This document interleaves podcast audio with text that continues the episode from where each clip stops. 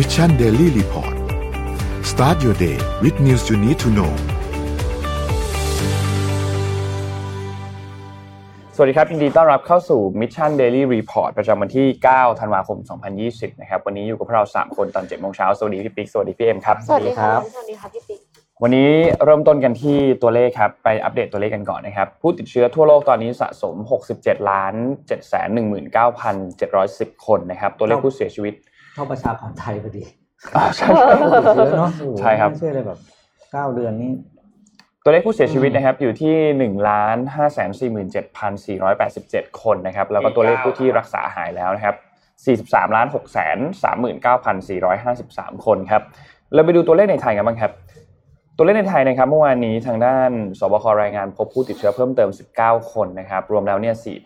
4,126 คน ตัวเลขผู้เสียชีวิตยังคงอยู่ที่ 60 คน แล้วก็เมื่อวานมีรักษาหายเพิ่มเติมมาอีก 6 คนนะครับรวมแล้วเนี่ยมี 192 คนที่กำลังรักษาตัวอยู่ที่โรงพยาบาลนะครับทีนี้ 19 คนนี้มาจากไหนบ้างนะครับ 19 คนนี้เนี่ยมีอยู่ใน state quarantine เนี่ย 14 คนนะครับแล้วก็มีลักลอบเข้าไทยมา 1 คน แล้วก็เป็นการพบติดเชื้อในประเทศอีก 4 คนนะครับ เคสที่เอ่อติดเชื้อในประเทศ 4 คนเนี่ยนะครับ พบในกรุงเทพนะครับ เป็นบุคลากรทางการแพทย์ 3 คนนะครับสี่ทั้ง 4 คนเลยเป็นผู้หญิง 3 คนแล้วก็ผู้ชาย 1 คนนะครับ ซึ่งปฏิบัติงานอยู่ใน ASQ นะครับก็คืออยู่ใน Alternative State Quarantine แล้วก็อยู่ในโรงพยาบาลเอกชนนะครับ แล้วก็ตอนนี้เนี่ยเข้ารักษาตัวที่โรงพยาบาลเอกชนแห่งหนึ่งในกทมนะครับ ส่วน รายที่ลักลอบเข้าไทย 1 คนนะครับ เป็นผู้หญิงนะครับ อายุ 21 นะครับลักลอบเข้าไทยมา แล้วก็ตรวจพบเชื้อที่โรงพยาบาลเชียงรายประชานุเคราะห์นะครับ อันนี้เป็นอีกเคสหนึ่งแล้วก็ที่เหลือเป็นเคสที่อยู่ใน ASQ เอออยู่ใน State Quarantine นะครับ อีก 14 คนก็คือเดินทางกลับมาจากต่างประเทศแล้วก็เข้ากักตัวนะครับ อันนี้เป็นอัปเดตจากทางด้านของสบคเมื่อวานนี้ครับลักลอบคนนั้นนี่เขาลักลอบตั้งแต่ยุครุ่นไหนอะรุ่นพร้อมคนที่ สองคนแรกปะเอ่อที่ลักลอบเข้ามาวันเข้ามาวันที่ 29 พฤศจิกาครับอืมเข้ามาวันที่ 29 แล้วก็มาตรวจพบเชื้อเนี่ยวันที่ 5 ครับอืมอืมอันนี้เป็นเคสที่ลักลอบเข้าไทยมาคือคืออยากรู้ว่าตอนนี้เขาปิดตรงนั้นได้ยังอะอ่าตรงที่เขาลักลอบมันเข้ามาครับทางเจ้าหน้าที่คิดว่าเขาก็น่าจะปิปิดดหรือยังแล้วนะแต่ว่าอืมเราเราไม่แน่ใจเหมือนกันว่าพื้นที่ตอนนี้ที่ปิดอะเขาเขาคำว่าปิดของเขาอะมันคืแน่นยัหนาคือขนาดคือมันไหนแน่นหนาขนาดไหนอืมคือมี ลวดหนามแบบบังเป็นเรื่องเป็นราวหรือเปล่า หรือว่าคือแน่นอนแหละ ต้องมีเจ้าหน้าที่ที่คอยเดินตรวจตราอยู่ตรงนั้นอยู่แล้ว เพราะว่าข่าวช่วงหลังๆที่เราพบว่ามีการลักลอบเข้ามาเนี่ย ก็มีเจ้าหน้าที่ตำรวจ หรือว่าเป็นเจ้าหน้าที่ที่อยู่บริเวณชายแดนตรงนั้นเนี่ยก็จัดการค่อนข้างเยอะเหมือนกันนะครับน่าจะเอาจระเข้กับเสือไปปล่อยไว้แถวนั้นแรงผ่านมาก็งาบเลยอย่างเงี้ย ไม่ต้องข้ามมา แต่ว่ารับรองว่าคืออมคนไม่กล้าข้ามแน่นอนนะคะ ถ้าอืมถ้าใช้วิธีที่ปิ๊กนะคะ ไม่ต้องมาไล่จับรู้ไหมคือคนไล่จับยังไงก็ก็เหนื่อยกว่าคนลักลอบเข้ามา อันนี้ถูกต้องครับอันนี้คือเห็นใจเจ้าหน้าที่นะเพราะคนจะแบบเขาก็จะมาดึกๆมาอะไรอย่างเงี้ยใช่อะจันนนท์มาก่อนเลยไหมนี่เขาบอกว่าแล้วแฟนบอยแอปเปิลรออ่าข่าได้วแอมาร์พอร์ตมาโปรหน่อยฮะเราเปิดกันที่ข่าวแฟนบอยเลยดีกว่าเดี๋ยวพี่ต่อข่าว Apple อีกนิดนึงได้เลยครับอ่าขอภาพ M4 ขึ้นมาครับ เมื่อวานนี้ Apple อยู่ดีๆ ก็เปิดตัวแบบมึนๆฮะอยู่ดีๆก็เปิดตัวเฉยเลย ตัวตัวตอนแรกเราคาดกันว่าน่าจะชื่อ AirPods Studio อ๋อ AirPods Pro Max AirPods อะไรกับอ่าสุดท้ายชื่อ AirPods Max อืมนะครับหูฟังอันนี้เป็นหูฟังแบบครอบหูนะครับค่ะก็เป็นคิดว่าน่าจะเป็นรุ่นที่หลาย ๆ คนรอกันอยู่ Apple เคยออกหูฟังมาแล้วเนี่ยถ้าเราพูดถึงรุ่นใหญ่ๆก็คือรุ่น AirPods เนาะที่เป็นหูฟังรุ่นคลาสสิกเลยนะครับแล้วก็ตัว AirPods Pro อืมที่มีเอ่อการมีเขาเรียกว่าอะไรอะ มี noise cancellation ค่ะนะครับแล้วก็ตัวนี้คือ AirPods Max นะครับซึ่งแน่นอนมี noise cancellation เหมือนกัน แต่ว่าด้วยความที่มันครอบหูอะระบบเสียงอะไรต่างๆ แล้วก็พวกการทำงานต่างๆ คุณภาพของเสียงต่างๆ พวกนี้มันดีกว่าอยู่แล้วนะครับ เดี๋ยวเราเปิดไล่ให้ดูนะครับ ว่ามันมีสีอะไรบ้าง เดี๋ยวเราเปิดภาพต่อไปไล่ไปได้เลยนะครับ อันนี้เนี่ยเขามีมาทั้งหมด 5 สีนะครับ 5 สีนี้เนี่ยก็เป็นสีสีดำสีกราไฟต์นะครับ แล้วก็มี สีเอ้ยสีสเปรดเกรย์ครับ แล้วก็มีสีเงิน มีสีสกายบลูมีสีเขียวแล้วก็สีชมพูนะครับ รอบนี้เนี่ยมีมาให้เลือกสีค่อนข้างเยอะนะอืม มามามาค่อนข้างเยอะ innovation ใหม่ innovation ครับเมื่อสีนี้สวยสีมีนี้สีสก็วยคือมี innovation อันนี้เป็นสีชมพูเออนะครับ สีนี้สวยนะ ตอนแรกเนี่ยราคาที่สหรัฐเนี่ยอยู่ที่ 549 ดอลลาร์สหรัฐนะครับ ส่วนราคาไทยก็ประกาศแล้วตอนนี้เนี่ยในแอปพลิเคชัน Apple Store เองก็มีให้เข้าไปดูรายละเอียดแล้วด้วยนะครับ ส่วนของเนี่ยเขาเข้าไทยเนี่ยวันวันที่เท่าไหร่อันนี้ไม่แน่ใจ แต่ประกาศเข้าที่สหรัฐเนี่ยวันที่ 15 ธันวาคม เข้าไทยก็น่าจะหลังจากนั้นสัปดาห์หนึ่งหรือถึง 2 สัปดาห์นะครับ ราคาไทยเปิดอยู่ที่ 19,900 บาทนะครับ ซึ่งก็ถือว่าเอาเรื่องอยู่นะอืมเป็นราคาที่เป็นราคาที่เอาเรื่องอยู่นะครับ ซึ่งก็ใครหลาย ๆ คนที่ติดตามกันอยู่เนี่ยก็ มาแล้วนะครับ หูฟังครอบหูนะครับอืมทีนี้ถ้าเราเทียบกับหูฟังของเอ่อแบรนด์อื่นๆบ้างอย่างอะแน่นอนละ Sony WH 1000 XM4 โอ้โหเป็นชื่อที่อ่านยากมากอืมโซนี่เนี่ยก็จะอยู่ที่ราคาประมาณหมื่นต้นๆนะครับอยู่ที่ประมาณหมื่นต้นๆประมาณหนึ่งหมื่นสี่พันบาทถึงหนึ่งหมื่นหมื่นสามถึงหมื่นสี่ราคาจะอยู่ประมาณนี้ก็ถือว่าอันนี้ก็แพงกว่าพอสมควรนะแต่ว่าถ้าแต่ไปมันเป็นเทียบ Apple นะอะเป็น Apple เป็น Apple แล้วก็ใช้ชิฟตัว H1 ด้วย ก็แน่นอนการเชื่อมต่อการอะไรเนี่ยก็จะดีกว่า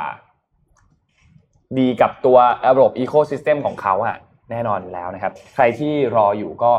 อยากให้ไปซื้อกันนะครับ ทีนี้ที่น่าสนใจมันคือตัวรูปหน้าตาเคสของมัน คือปกติแล้วเนี่ยกล่องหูฟังหลาย ๆ แบรนด์เนี่ยเขาก็จะเป็นแบบกล่องพับแบบนี้ใช่ไหมครับค่ะแล้วก็ใส่เข้าไปบางแบรนด์ก็จะบางๆหน่อยบางแบรนด์ก็จะหนาๆหน่อยก็ให้มันพกพาง่าย แต่ของ Apple นั้นหน้าตาเป็นแบบเนี้ย เหมือนกระเป๋า ใช่เหเคมือนสกระเป๋าหน้าตาถืเป็อนผู้แบหญิบงเนี้ยอะใช่เหมือนเออเหมือนกระเป๋าถือผู้หญิงเลยอะคือเขาไม่ได้แบบว่าปิดทั้งอันนะคือเขาแค่แบบปิดตัวเคสตัวชาร์จอันนั้นอืมอย่างเดียวนะครับอืมแล้วก็มันชาร์จแบตได้ด้วย ซึ่งแบตเตอรี่เนี่ยที่เขาเคลมเนี่ยก็คือใช้งานต่อเนื่องได้ใน 20 ชั่วโมงนะครับสูงสุด 20 ชั่วโมงนะครับมีคลิปให้ดูด้วยเดี๋ยวขอคลิป N1 ขึ้นมาครับเป็นคลิปที่เขาเปิดตัวนะครับ เดี๋ยวให้คนดูเลยประมาณนาทีนิดๆนะครับ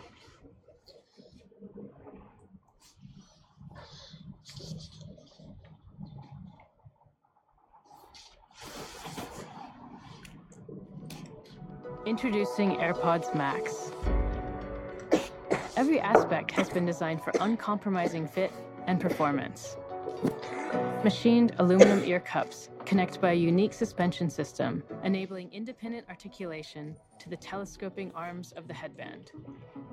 This flexes to fit a wide range of head sizes, with a warp knit canopy, maximizing comfort and breathability while an acoustically optimized knit seamlessly surrounds the magnetically attached cushions. These components work in harmony to maintain an exceptional over ear seal, the foundation for its incredible sound. Custom drivers deliver high fidelity playback with ultra low distortion across the entire audible range. And a pair of Apple designed H1 chips allow computational audio features like adaptive EQ, which tailors sound to your bespoke fit by measuring and then adjusting what you're hearing up to 200 times per second. Active noise cancellation uses eight microphones positioned to sense and block noise from any direction. A single button press activates transparency mode, letting you hear what's around you. คือเรื่อง storytelling นี่ต้องยกให้ ยกให้เลย โอ้ ใช่ต้องยกให้เลย And spatial audio, which utilizes accelerometers and gyroscopes to track head movement for immersive theatre like sound. And the digital crown allows precise control of volume and playback. With up to 20 hours of เรียกว่าอะไร listening อะ time, เม็ด best มะ in ยมอะ class เหมือน active ของ noise cancellation, Apple and Watch magical ใน experience. ปรับตัวบอลลูน AirPods Max sets the new standard for over ear headphones. นั่นแหละครับ AirPods Max ครับครับก็ทีนี้เขาให้อะไรมาในกล่องบ้างสุดท้ายแล้วอ่าขอภาพ N โอ้โหเจาะลึกจริง N11 ครับ น่าจะ N11 แทบจะอันบ็อกซ์มาๆอืมอืมunbox ให้ดูเลย น่าจะ N11 นะครับหนึ่งอ่านี่นี่นี่ในกล่องเนี่ยโอเค ก็มีตัวหูฟังอันนี้ใช่ไหมครับ ขอภาพถัดไปครับ แล้วก็มีตัวเคสเขาเรียกว่า One Smart Case อ่าแล้วก็อีกอันหนึ่งฮะน่าขัดใจที่สุดก็คือต้องสายมีเนี่ยสายชาร์จเป็น Lightning to USB-C คือชาร์จด้วย port แบบ port iPhone ธรรมดาอืมอ่าไม่ได้เป็นชาร์จด้วยแบบ USB-C อะอืมอันเนี้ยน่าหงุดหงิดมากเออสายเนี่ยคือสิ่งที่หลายคนอยากได้ อันเนี้ยน่าหงุดหงิดมากเพราะว่าจริงๆมันควรจะเป็น USB-C to USB-C ไปเลยอืมเขายังคงใช้ port Lightning อยู่ ซึ่งก็แอบแอบผิดหวังนิดนึงอ่าเป็นเป็นเป็นสิ่งที่แบบน่าผิดหวังที่สุดในในดีไซน์ในตระกูลรอบนี้นะครับ แล้วก็แน่นอนครับ ไม่ให้อะแดปเตอร์ครับ ต้องซื้อเองฮะ ตัวรัอะแดปโลเตอกร์ ค่ะ รักโลก อีกแล้วเหรอ ตัวอะแดปเตอร์ให้มาแค่สามอย่างครับ อ่า คือหูฟังเคสแล้วก็ตัวสายนะครับให้ไม่ให้อะแดปเตอร์นะครับก็นั่นแหละครับเรียบร้อยครับเปิดตัวไปเรียบร้อยเมื่อคืนนี้ AirPods Max นะครับ อะต่อ Apple ต่อเลยค่ะพี่ปิ๊กอ่าขอภาพพี่ดับภาพอะไรอะพี่ลืมแล้วอะภาพคนนี้คนนี้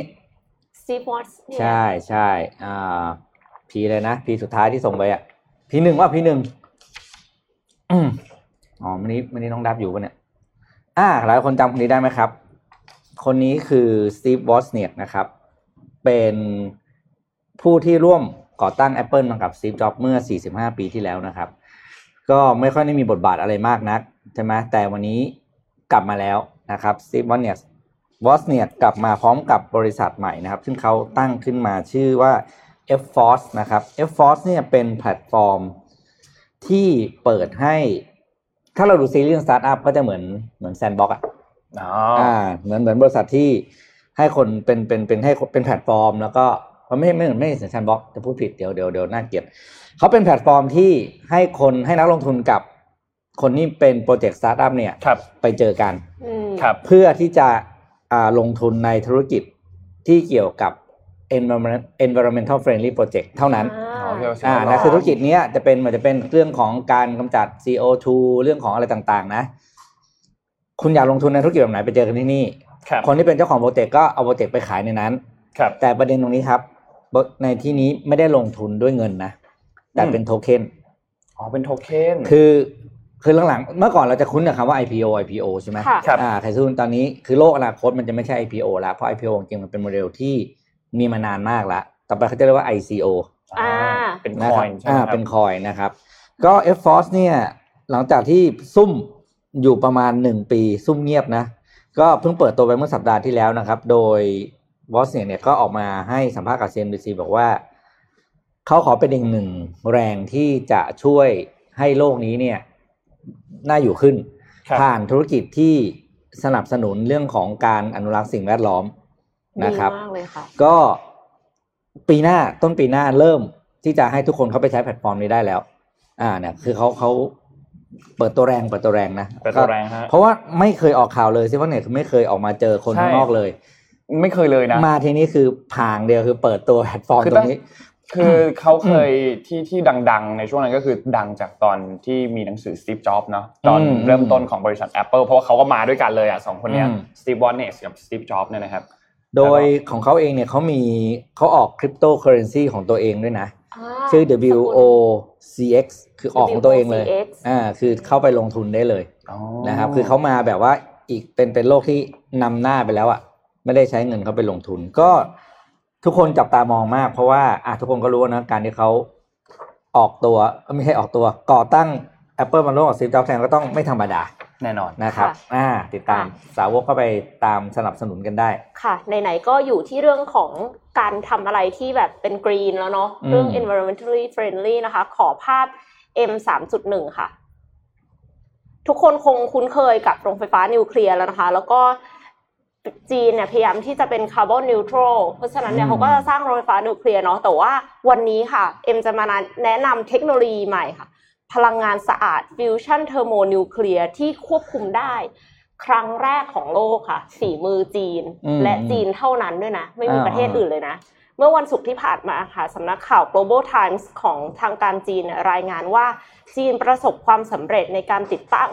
ดวงอาทิตย์เทียมค่ะ ดวงอาทิตย์เทียม ดวงอาทิตย์เทียม รุ่นเป็น HL2M Tokamak ในเมืองเฉิงตูมณฑลเสฉวนนะคะ ดวงอาทิตย์เทียมดวงนี้นะคะ ได้ปลดปล่อยพลังงานนิวเคลียร์ฟิวชันออกมาสำเร็จเป็นครั้งแรกของโลกแล้วด้วย ครับ คือนิวเคลียร์ฟิวชันนะคะ ขอภาพถัดไปค่ะ นิวเคลียร์ฟิวชันเนี่ย มันไม่เหมือนกับนิวเคลียร์ที่ใช้กับโรงไฟฟ้านะคะ นิวเคลียร์ที่ใช้ในโรงไฟฟ้าเนี่ยเรียกว่านิวเคลียร์ฟิชชัน นิวเคลียร์ฟิชชันเนี่ยคือเกิดจากการแบบยิงนิวตรอนเข้าไปแล้วเสร็จแล้วก็มีอะตอมของธาตุที่ธาตุที่หนักหน่อยอะแตกเป็นธาตุที่เบากว่าครับธาตุที่หนักหน่อยที่ว่าก็คืออย่างเช่นยูเรเนียมที่เรามีประเด็นกันใน nuclear deal ของอิหร่านอ่านั่นั่นเองนะคะ แต่ว่านิวเคลียร์ฟิวชันอันที่เพิ่งออกมาของจีนเนี่ยเป็นการรวมตัวกันของธาตุที่เบากว่าสองตัว แบบรวมรวมกันกี่อะตอมก็แล้วแต่แหละครับออกมาเป็นอะตอมของธาตุที่หนักกว่า เช่น ไฮโดรเจน รวมกันเป็นฮีเลียม แล้วมันก็จะปล่อยพลังงานออกมาค่ะอืมันก็เลยไม่เหมือนกันนะ พลังงานนิวเคลียร์ฟิวชันเนี่ยปกติเกิดที่ไหน มันเป็นปฏิกิริยาธรรมชาติในดวงอาทิตย์และดาวฤกษ์ต่างๆ ค่ะ แต่อันเนี้ยมันเป็นครั้งแรกเลยที่มนุษย์สามารถที่จะสร้างพลังงานนิวเคลียร์ฟิวชันอืมขึ้นมาได้ แล้วก็มันเป็นปฏิกิริยาลูกโซ่นะ เพราะฉะนั้นอ่าเราก็ต้องมีการควบคุมดวงอาทิตย์เทียมเนี่ยสามารถควบคุมได้นะคะ แล้วก็จะให้ร้อน อะไรแค่ไหนอะไรเงี้ยใช่ไหมใช่เออดวงอาทิตย์เทียมนี้นะคะ สามารถสร้างพลาสมาที่ร้อนกว่า 200 ล้านองศาเซลเซียส และสามารถเพิ่มระดับกระแสไฟฟ้าของพลาสมาได้มากกว่า 2.5 ล้านล้านแอมแปร์ค่ะ แล้วก็ใช้อุปกรณ์เนี่ยก็คือโทคาแมกนะคะโทคาแมกไม่ใช่อุปกรณ์ใหม่โทคาแมกมีเป็นอุปกรณ์ที่มีการทดลองในหลายประเทศนะคะ แต่ว่ายังไม่เคยมีใครสร้างพลังงานนิวเคลียร์ฟิวชันได้สำเร็จเลยอืม ดังนั้นเนี่ยการที่จีนสามารถพัฒนาดวงอาทิตย์เทียมได้สสำเร็จครั้งแรกของโลกเนี่ยแสดงให้เห็นถึงความเชี่ยวชาญในการออกแบบการสร้างเทคโนโลยีขั้นสูงนะคะ โดยที่ไม่ต้องพึ่งพาประเทศอื่นเลย ต่อจากนี้เนี่ยจีนเนี่ยคือพึ่งตัวเองสุดๆคือแบบครับตามนโยบายเลยอะค่ะ คือตอนนี้แปลว่าน่ากลัวมากเขาเข้าใจของพี่นะ ที่เขาบอกว่าถ้ามันไหนโลกอะไรนะดวงอาทิตย์ ดับไปจากโลกมีใช้เอง มีใช้ใช่เองใช่มีดวงอาทิตย์เทียมแล้วนะคะจ้ะโอเค เป็นการวางรากฐานที่มั่นคงสำหรับการสร้างปฏิกรณ์นิวเคลียร์ฟิวชันต่อไปค่ะครับอืมล้ำมากค่ะล้ำต้องต้องล้ำจริงอ่านค่ะข่าวปีนี้จีนค่อนข้างล้ำมาก ๆเลยนะบาร์หลาย ๆ อย่างเนี่ยค่อนข้างล้ำเลยนะครับต้องพาไปดูเรื่องของข่าววัคซีนกันนิดนึงครับ เรื่องของข่าววัคซีนเนี่ยเมื่อวานนี้เนี่ยอังกฤษเนี่ยได้ทำการฉีดวัคซีนของไฟเซอร์นะครับ เรียบร้อยแล้วนะครับ มีคนแรกแล้วนะที่ได้รับการฉีดวัคซีนนะครับค่ะคนแรกที่ได้รับการฉีดวัคซีนเนี่ยเป็นผู้หญิงนะครับเป็นคุณยายนะครับอ่าอ่าที่อังกฤษใช่ไหมใช่ครับที่อังกฤษครับอายุเก้าสิบ91 ตอนนี้ 90 อาทิตย์หน้าอายุ91อ๋ออ่า Happy Birthday Happy Birthday ครับขึ้นเป็นภาพ P2 ได้เลยนะครับภาพนี้แหละข่าวเดียวกันพี่อ๋อโอเคเก็บรูปได้มาด้วยอืมครับก็เดี๋ยวเดี๋ยวเสริมๆกันนะครับพี่อืมอืม ก็เธอเองก็บอกว่านี่เป็น best early birthday present ก็คือเป็นของขวัญวันเกิดที่มาล่วงหน้าที่ดีที่สุดในชีวิตนะครับก็คือการได้รับวัคซีน โดยวัคซีนอันนี้เนี่ยก็จะเป็น 1 ใน 8 แสนโดสแรกนะครับที่ทางบริษัท Pfizer แล้วก็ BioNTech เนี่ยได้ทำการเอามาให้กับทาง UK เพราะ UK เนี่ยเป็นประเทศแรกเนาะที่ทำการอนุมัติตัววัคซีนตัวนี้นะครับ ซึ่งคาดว่านะครับมีอีกจะมีอีกประมาณ 4 ล้าน โดสนะครับที่น่าจะได้รับการฉีดเนี่ยในช่วงจนตลอดเดือนนี้จนถึงช่วงสิ้นปีนี้ก็คือสิ้นเดือนธันวาคมที่จะถึงนี้นะครับ โดยตอนนี้เนี่ยเขาจะเริ่มฉีดวัคซีนเนี่ยให้กับคนที่อายุมากกว่า 80 ก่อน แล้วก็ให้กับกลุ่มคนที่อยู่ใน healthcare ต่างๆ ไม่ว่าจะเป็นกลุ่มแนวหน้าพวกพยาบาลหมอต่างๆเนี่ยก็จะเริ่มฉีดให้กับ กลุ่มนี้ก่อน ก็จริง ๆ ก็เป็นกลุ่มที่ตามความเสี่ยงเลยนะ เพราะว่าค่ะผู้สูงอายุมีความเสี่ยงสูงกว่าอยู่แล้ว แล้วก็กลุ่มที่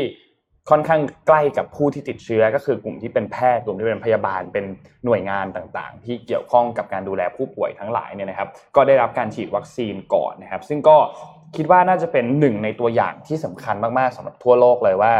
เมื่อวัคซีนมาถึงประเทศแล้วเนี่ย ใครจะเป็นผู้ที่ได้รับการฉีดวัคซีนก่อนเราคิดว่าอันนี้ก็เป็นหนึ่งตัวอย่างอืมเป็นหนึ่งทางเลือกแล้วกันที่เอ่อรัฐบาลหลายประเทศเนี่ยก็ต้องเลือกแล้วว่าจะให้ใครได้รับวัคซีนก่อนนะครับ ก็นี่เป็นคนแรกที่ฉีดใช่ไหมชื่อคุณคุณมาร์กาเร็ตคีแนนใช่ไหมครัวับนเดียวกันเนี่ยเขาก็มีฉีดให้คุณผู้ชายอีกคนหนึ่งเหมือนกันชื่ออ่าชื่อคุณวิลเลียมนะครับวิลเลียมก็แต่ว่าคุณวิลเลียมอายุแปดสิบเอ็ดอืมฉีดวันเดียวกันเลย แต่ว่าคนแรกนะคนแรกก็เป็นข่าว ก็ เขาไปสัมภาษณ์ว่าเป็นยังไงบอกเขารู้สึกไม่อ่าไม่รู้สึกผิดปกติ แล้วก็ไม่ได้กังวลอะไรอะไรอย่างเงี้ยนะครับ ก็อืมก็รู้สึกว่าดีใจที่ได้เป็นผู้รับวัคซีนเป็นเป็นหลอดแรกแหละ แล้วก็ต้องรอดูนะว่าฉีดแล้วเนี่ย มีผลข้างเคียงไหมเป็นผลยังไงบ้างอะไรอย่างเงี้ยครับ แล้วก็ต้องค่ะมาตรวจดูแล้วก็ติดโควิดหรือเปล่าอืมถ้าสมมติอืมว่าฉีดไปแล้วติดนี่ก็เครียดเหมือนกันนะคะใช่ใช่ คือเธอก็บอกนะว่าเขาบอกว่า my advice to anyone offer the vaccine is to take it if I can have it at 90อ่า then you can have it too จริงก็คือถ้าฉันอายุ 90 แล้วฉันฉีดได้ คุณก็ฉีดได้แหละ ควรจริงนะครับจริงซึ่งก็จริงๆอะคนแรกที่เป็นคนที่ฉีดวัคซีนพวกนี้เนี่ยถือว่าค่อนข้าง impact นะค่ะค่อนข้าง impact มากไม่ว่าจะพูดอะไรออกจะพูดอะไรออกมาก็ตามจริงๆมันคล้ายๆ กับภาพที่เอ่ออดีตประธานาธิบดีของสหรัฐที่อืมบอกว่าออกจะฉีดวัคซีนโชว์ค่ะเลยทั้ง 3 คนนะครับนนท์จำชื่อโอทั้บางสามาคลินตันแล้วก็จอร์จจอร์จดับยูอ่าจอร์จ W. บุชค่ะนะครับ เลยกลายเป็นดูเหมือนเป็นเดโมแครตไปสามคน ใช่ เป็นโดยก็มาเลยแบบไปสามงคงนเลเลยยว่ามีบุชด้วยแบบดูแบบอเวนเจอร์นิดนึงใช่ ซึ่งก็ก็ถือว่าเป็นภาพที่ดีนะครับค่ะซึ่งหลังจากนี้เนี่ยก็แน่นอนว่าทางด้านสหราชอาณาจักรเนี่ยก็จะทำการฉีดวัคซีนไปตลอดจนถึงช่วงสิ้นปีนี้นะครับ เพราะว่าตัววัคซีนที่สั่งมาจากไฟเซอร์เนี่ยมีปริมาณค่อนข้างเยอะนะครับ ทีนี้เราก็มารอลุ้นกันต่อครับว่าตัววัคซีนที่จากบริษัทอื่นๆ อย่างเช่น ตัว AstraZeneca ค่ะบริษัทอย่าง โมเดอร์นาโมเดอร์นาอย่างเงี้ยหลังจากนี้เนี่ยจะมีประเทศไหนที่ทำการอนุมัติอีกหรือเปล่าค่ะนะครับเพราะว่าหลังจากอังกฤษมาก็มีรัสเซียเนาะที่ทำการสปุตนิก five สปุตนิก5นะครับที่ทำการอนุมัติให้มีการฉีดวัคซีนอีกครั้งหนึ่งนะครับ ซึ่งอ๋อ BBC ทำสรุปอันนี้มาดีมากเลยคือ ทุกคนต้องฉีด 2 โดสเนาะค่ะวันแรกที่เราฉีฉีดโดสไปเนี่ย ก็คือสมมุติว่า day 1ฉีดโดสไปโดสที่ 1 ไปเสร็จปุ๊บ วันที่ 12เนี่ยมันจะเริ่มที่จะสร้าง เขาเรียกว่าเป็นภูมิคุ้มกันขึ้นมา แล้วก็หลังจากนั้นเนี่ยวันที่ 21 เนี่ยฉีดโดสที่ 2 แล้วก็หลังจากนั้นอีกสัปดาห์หนึ่งก็คือวันที่ 28 เนี่ยภูมิคุ้มกันก็จะมี 100%เป็น full immunity นะครับอืมอันนี้ก็เป็นเกี่ยวกับรายละเอียดของวัคซีน ของอันนี้เป็นของไฟเซอร์นะของบริษัทอื่นยังไม่แน่ไม่ไม่อาจจะรายละเอียดไม่เหมือนกัน แต่แน่นอนแหละต้องฉีด 2 โดสเหมือนกันแหละ แต่ว่าของไฟเซอร์เนี่ยระยะเวลาเนี่ยรวมๆแล้วเนี่ยก็คือตั้งแต่วันที่1เนี่ยถึงวันที่ 28 ถึงจะได้ full immunity นะครับเออมีมี top fan คอมเมนต์ว่าทำไมบ้านเราทำวัคซีนเองไม่ได้ แต่ว่าเอ่อจะบอกว่าจริง ๆ เมื่อวานเนี่ยเอ็มเห็นคลิปหนึ่งพอดียังไม่ได้ไปศึกษาหาข้อมูลเพิ่มเติม คือมีวัคซีนโควิด -19 ที่กำลังอยู่ใน lab test แล้วนะคะ ของประเทศไทย แต่ว่าเดี๋ยวเดี๋ยวสัปดาห์หน้าเดี๋ยวเอามาฝากอืมแต่ว่าตอนเนี้ยคือขอไปหาข้อมูลเพิ่มเติมก่อนเพเดี๋ยวราะว่าขอทำกันบ้านก่อนเห็นอยู่คลิปเดียวยังไม่ได้แบบมีข้อมูลมากนัก แล้วก็เอ่อถ้าอย่างนั้นขอไปต่อที่ข่าวสั้นข่าวหนึ่งเกี่ยวข้องกับวัคซีนนะคะ ขอพัด M4 ค่ะ อันนี้คือสืบเนื่องจากวัคซีนเนาะญี่ปุ่นกำลังจะเปิดประเทศให้เราเข้าไปเที่ยวได้แล้วค่ะ ครับเฮ้ย ค่ะในเดือนมีนามีนาคคมมนี้ใช่ค่ะ เดือนมีนาคมนี้ หนังสือพิมพ์อาซาฮีของญี่ปุ่นรายงานว่ารัฐบาลกำลังพิจารณาอนุญาตให้นักท่องเที่ยวกลุ่มเล็กจากเอเชียที่ควบคุมการแพร่ระบาดของโควิด -19 ได้ดี เช่น จีนไต้หวันนะคะ เข้ามาท่องเที่ยวได้ แต่เราก็คุมดีนะ เราก็ควรจะได้เที่ยวได้เหมือนกันเนาะรอดูรอบนี้ฮะรอรอรอดูรอบนี้แหละรอบล่าสุดนี้ก่อนค่ะ ก็คือปัจจุบันญี่ปุ่นน่ะก็อนุญาตให้นักเดินทางเข้าประเทศได้นะคะ แต่ว่าเข้าได้ในจำนวนจำกัดส่วนมากก็คือจะเป็นนักธุรกิจ แล้วก็ต้องกักตัวเองเป็นเวลา 14 วัน แต่ในมีนาคมปีหน้าเนี่ยนักท่องเที่ยวที่ทำตามเกณฑ์จะไม่ต้องกักตัว 14 วันแล้วค่ะครับเกณฑ์คืออะไรบ้าง อย่างที่หนึ่งก็คือต้องตรวจโควิดเป็นลบก่อนอ่า แน่นอนสองคือส่งรายละเอียดการเดินทางเข้าประเทศอืมสามคือไม่ใช้ public transportation ไม่ใช้แท็กซี่ แปลว่าอะไรไปเป็นคณะทัวร์ไง ก็คืออ่าขึ้นก็รคืถอคือรถลงบัสรถขึ้นรถบัสอ่าโดยใช่บัสควบที่คุเหมมาการเดินเท่าทานั้งนอืม ค่ะ แล้วก็เวลาที่พักโรงแรมหรือว่าไปเที่ยวไหนเนี่ยก็ต้องแยกกับลูกค้ากลุ่มอื่น คือเหมือนเป็นบับเบิลของตัวเองอะ ครับ อืมอืมอืม แล้วก็ต้องสี่ก็คือต้องใช้แอปพลิเคชันติดตามตัว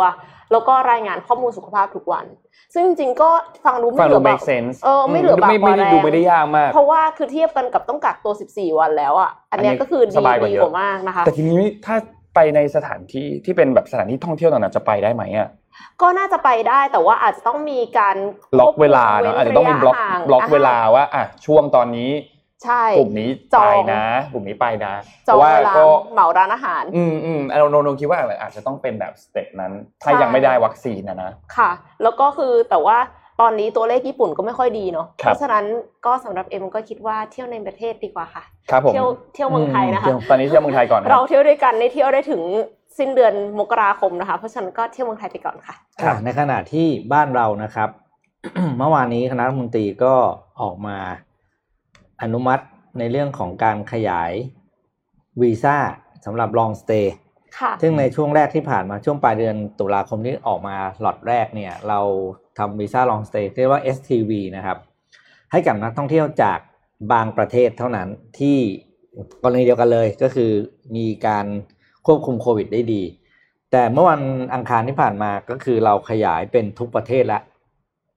คือตอนนี้มาเลยจ้ะ ถ้ามาเป็น long stay นะครับ สามารถเข้ามาเที่ยวบ้านเราได้แล้ว ก็คงเป็นเรื่องของการตอบโจทย์ทางด้านเศรษฐกิจด้วยนะ อยากให้มีท่องเที่ยวมาเที่ยวแต่ว่าเราให้เป็นนักท่องเที่ยวที่มาอยู่ระยะยาวก่อน ทั้งนี้เนื่องจากว่าเจ้า STV วีซ่าที่ออกไปเมื่อปลายเดือนตุลาคมที่ผ่านมา ก็พฤศจิกาทั้งเดือนนะนับว่าทั้งเดือนตุลาคมครึ่งเดือนหลังที่เขาออก มีนักท่องเที่ยวที่มาใช้วีซ่าเนี้ยแค่ 825 คนจาก 29 ประเทศเท่านั้น คือมันน้อยมากไงค่ะก็เลยถือว่าต้องขยายประเทศออกไป เพื่อกระตุ้นให้เกิดการเข้ามาเที่ยวในบ้านเรามากขึ้น โดยวีซ่าทีวีเนี่ยคือเข้ามาคืออยู่ได้สาม อ่าสามสิบวันนะคือเที่ยวได้อืมแล้วก็นอกนั้นคือก็ยังมีการแอปพูวีซ่าสามสิบวันด้วยสำหรับคนที่จะมาเที่ยว แต่ว่าต้องอยู่มีเงื่อนไขนะครับต้องต้องต้องต้องลองเงื่อนไขเพิ่มเติมอยู่ แต่ตัว SCV วีซ่าที่เป็นไม่ลิมิตประเทศเนี่ย อนุมัติเรียบร้อยแล้ว ครับอืมเฮ้ยก็เราดูดูว่าว่าจะมีว่าคนเรามามีเที่ยวไหมตัววิ่งตัววิ่งแขกวิ่งวิ่งวิ่งวิ่งวันนี้เป็นที่ฮือฮามากวันทูวันคอนแทคอ่าอ๋อประกาศว่าอากาศพรุ่งนี้โอเค เฮ้ยเฟี้ยวเฟี้ยวชอบชอบชอบก่อนเข้าเจ็ดโมงครึ่งเดี๋ยวนนท์เบรกให้พี่เอ็มพักนิดหนึ่งเราพาไปเกี่ยวกับเรื่องของโจไบเดนนิดหนึ่งครับโจไบเดนเมื่อวานนี้เนี่ยได้ออกมาพูดถึงแล้วว่าเกี่ยวกับเรื่องวัคซีนนิดหนึ่งนะครับ ว่าเมื่อไหร่ก็ตามที่เขาขึ้นรับตำแหน่งประธานาธิบดีของสหรัฐคนที่ 46 เนี่ยนะครับค่ะใน 100 วันแรกที่เขานั่งในออฟฟิศเนี่ยก็คืออยู่ในตำแหน่งเนี่ยจะต้องมีวัคซีนที่ได้รับการฉีดเนี่ย100 ล้านโดสอืม นะครับให้กับชาวอเมริกันนะครับเขาบอกว่า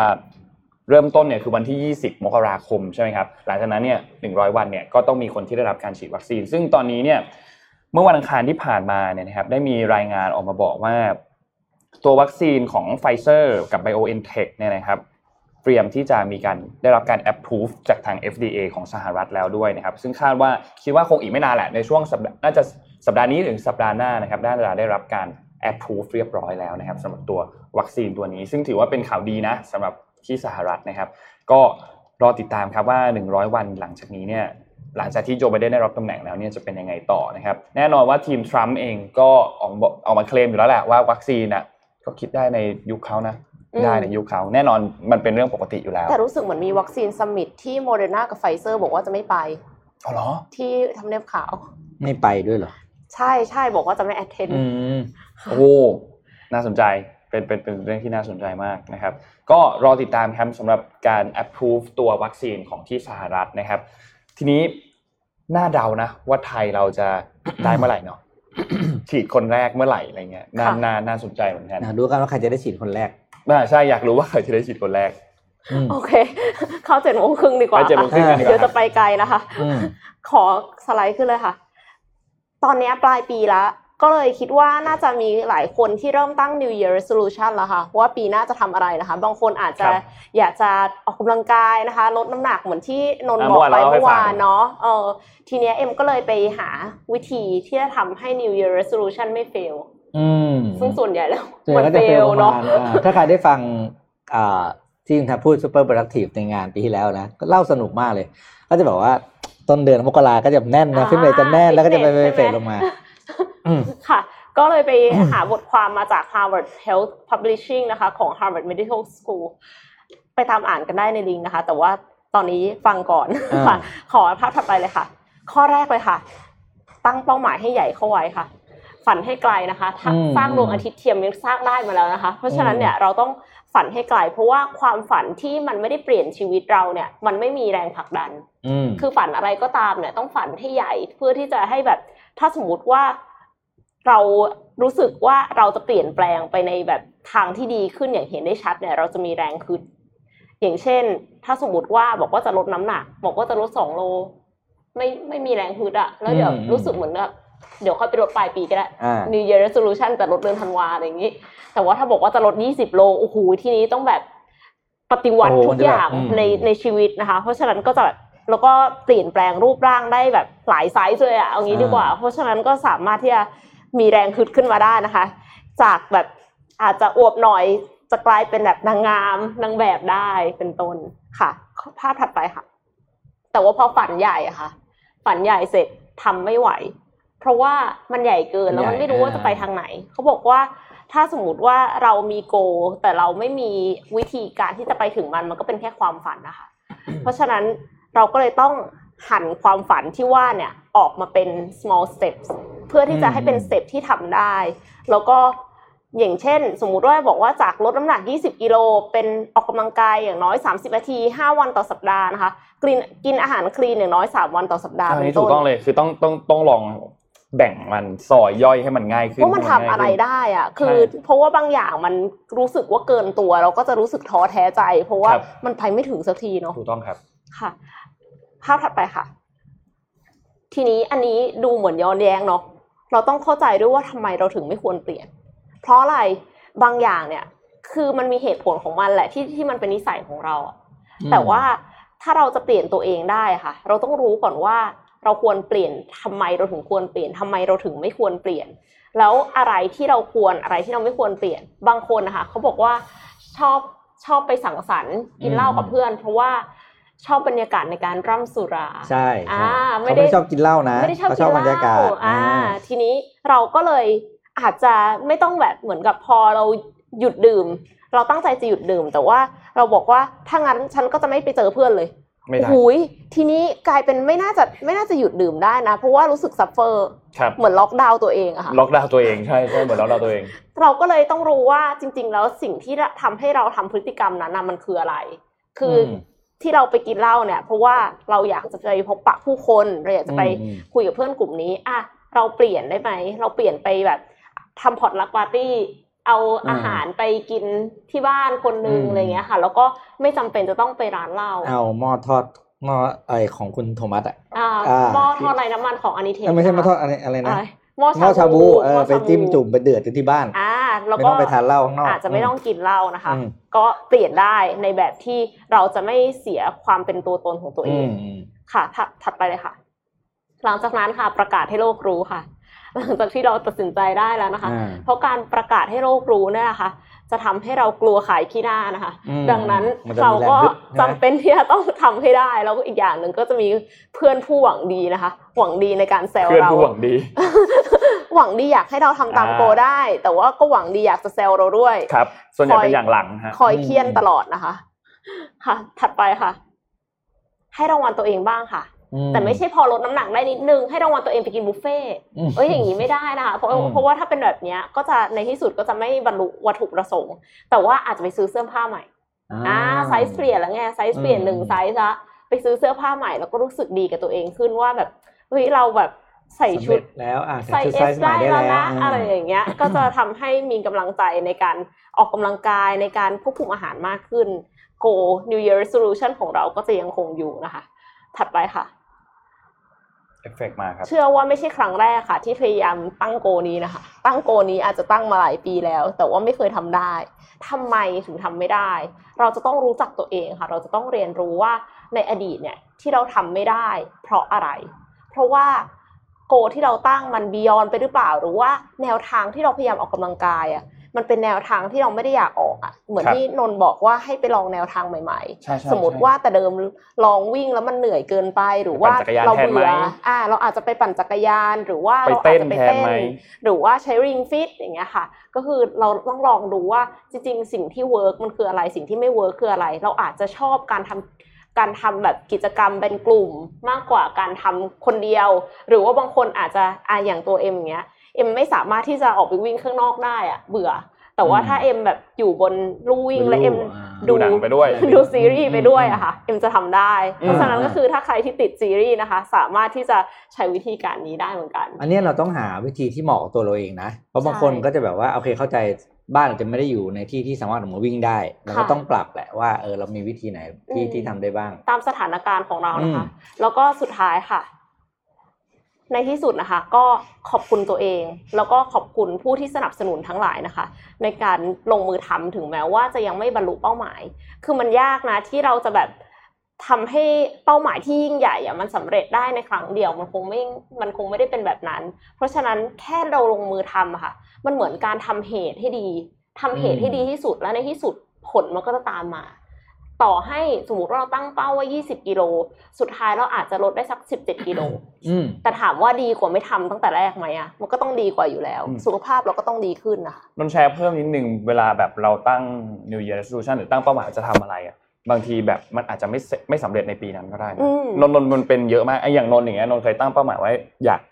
เพิ่มน้ำหนักให้หนักประมาณ 70 ให้ได้ ตั้งมาสามปีละ ปีนี้เพิ่งทำสำเร็จนะอือืม มมันมันมันใช้เวลาเหมือนกันนะอ่า learn from the past ว่าอะไรที่ work ข้ออะไรหกครัที่บไม่ข้อหก work เออทำไงอ่าเพิ่มน้ำหนักพี่พยายามจะเพิ่มมา 20 ปีแล้วพี่เพิ่มไม่ได้เลยทำไมพี่ทำไมสองคนนี้ถึงชีแบวิตบมีปัญพี่นี่หาคือที่ที่น้ำหนักเนี่ยดีจังอเลยยู่ที่ 56 ขึ้นขึ้นไปสูงสุดคือ 57 แล้วก็อยู่ห้าสิบหกเนี่ยวิ่งอยู่แค่เนี้ยยี่สิบกว่าปีแล้วอะห้ามบอกถึงเออห้ามบอกเออ กินไงก็ไม่ขึ้น ครับพี่ทำไงกินกินเวย์แบบไปไม่ไม่เคยเลยไม่เคยกินอะไรดีๆเลยนะชีวิตเนี้ยแบบ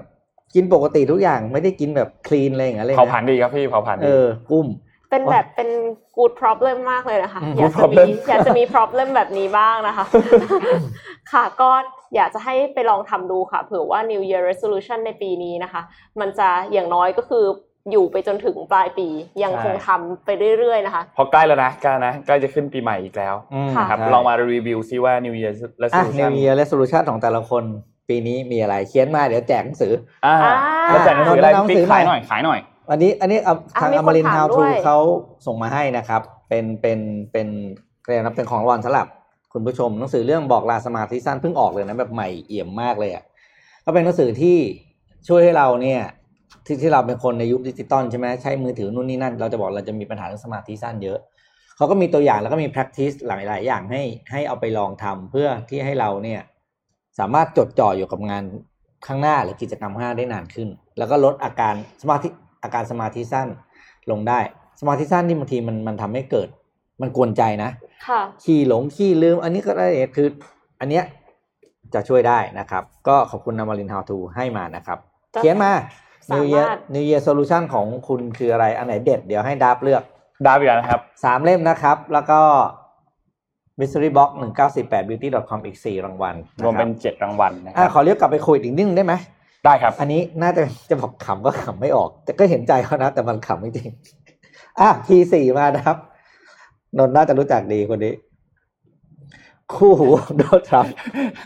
คือจะขำก็ทนายคือก็บอกทนาย ไม่รู้ของจะเขาพูดยังไง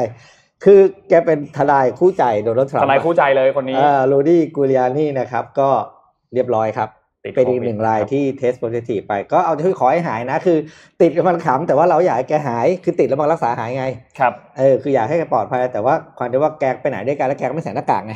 อืมเวลาออกมาแถลงข่าวอะไรเนี่ยไม่เนี่ยก็เลยติดเหมือนกันเลยโอ้ยจริงนะเราก็ไม่อยากให้ใครติดนะแต่เห็นพวกเห็นคนข้างกายโดนรถทำมันก็เลยอดขำไม่ได้ไงเพราะแกก็ออกมาแบบ ไม่ใส่หน้ากงหน้ากากคล้ายตอนนั้นๆน่ะทรัมป์อะแกแกแกจะไม่ค่อยใส่หน้ากากเหมืสอนกัไตนล์เดียวกันเลยคู่หูเนี่ยอืมท้าทายฟ้าดินมากก็อืมอย่างนี้นะคะขอให้หายขอให้ปลอดภัยครับ ขอให้ปลอดภัยอะ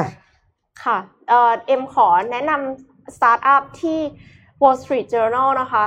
บอกว่าอาจจะมีมูลค่าสูงถึง1แสนล้านดอลลาร์สหรัฐเป็นสตาร์ทอัพที่มีมูลค่าสูงที่สุดในอเมริกานะคะอ่าอาขอภาพ M 2.1เลยค่ะ สตาร์ทอัพนี้นะคะ ชื่อว่า Stripe ค่ะ Stripe เนี่ยเป็นฟินเทคด้านการชำระเงินนะคะ ผ่านในเว็บไซต์และแอปพลิเคชัน คนอาจจะไม่ค่อยรู้จักเท่าไหร่ แต่ว่าจริง ๆ แล้ว Stripe เนี่ยคล้ายกับ PayPal อืมคนเห็น PayPal เยอะ แต่ว่า Stripe เนี่ยเขาออกแบบมาเพื่อนักพัฒนาเว็บไซต์โดยเฉพาะ ดังนั้นเนี่ยก็เลยสามารถเขียนโค้ดเพิ่มปรับเปลี่ยนให้เป็นไปตามความต้องการ แล้วก็เหมือนกับไว t ์เลเบลได้ด้วยมาค่ะทำให้ไม่ไม่ได้ต้องเห็นว่าเป็นแบรนด์ของ Stripe แต่ว่าถ้าไปดูโค้ดข้างหลังมาอืมจะเห็นว่ามันเป็น Stripe เนาะเอ่อก่อตั้งมาตั้งแต่ปี 2010 นะคะ โดยพี่น้องชาวไอริชค่ะสองคนนี้เลย จอห์นและแพทริก คอลลิสัน ทั้งสองคนนี้นะคะ ไม่จบปริญญาตรีนะคะอืมไม่จบปริญญาตรีเนี่ยเพราะว่า drop out มาจาก Harvard กับ MIT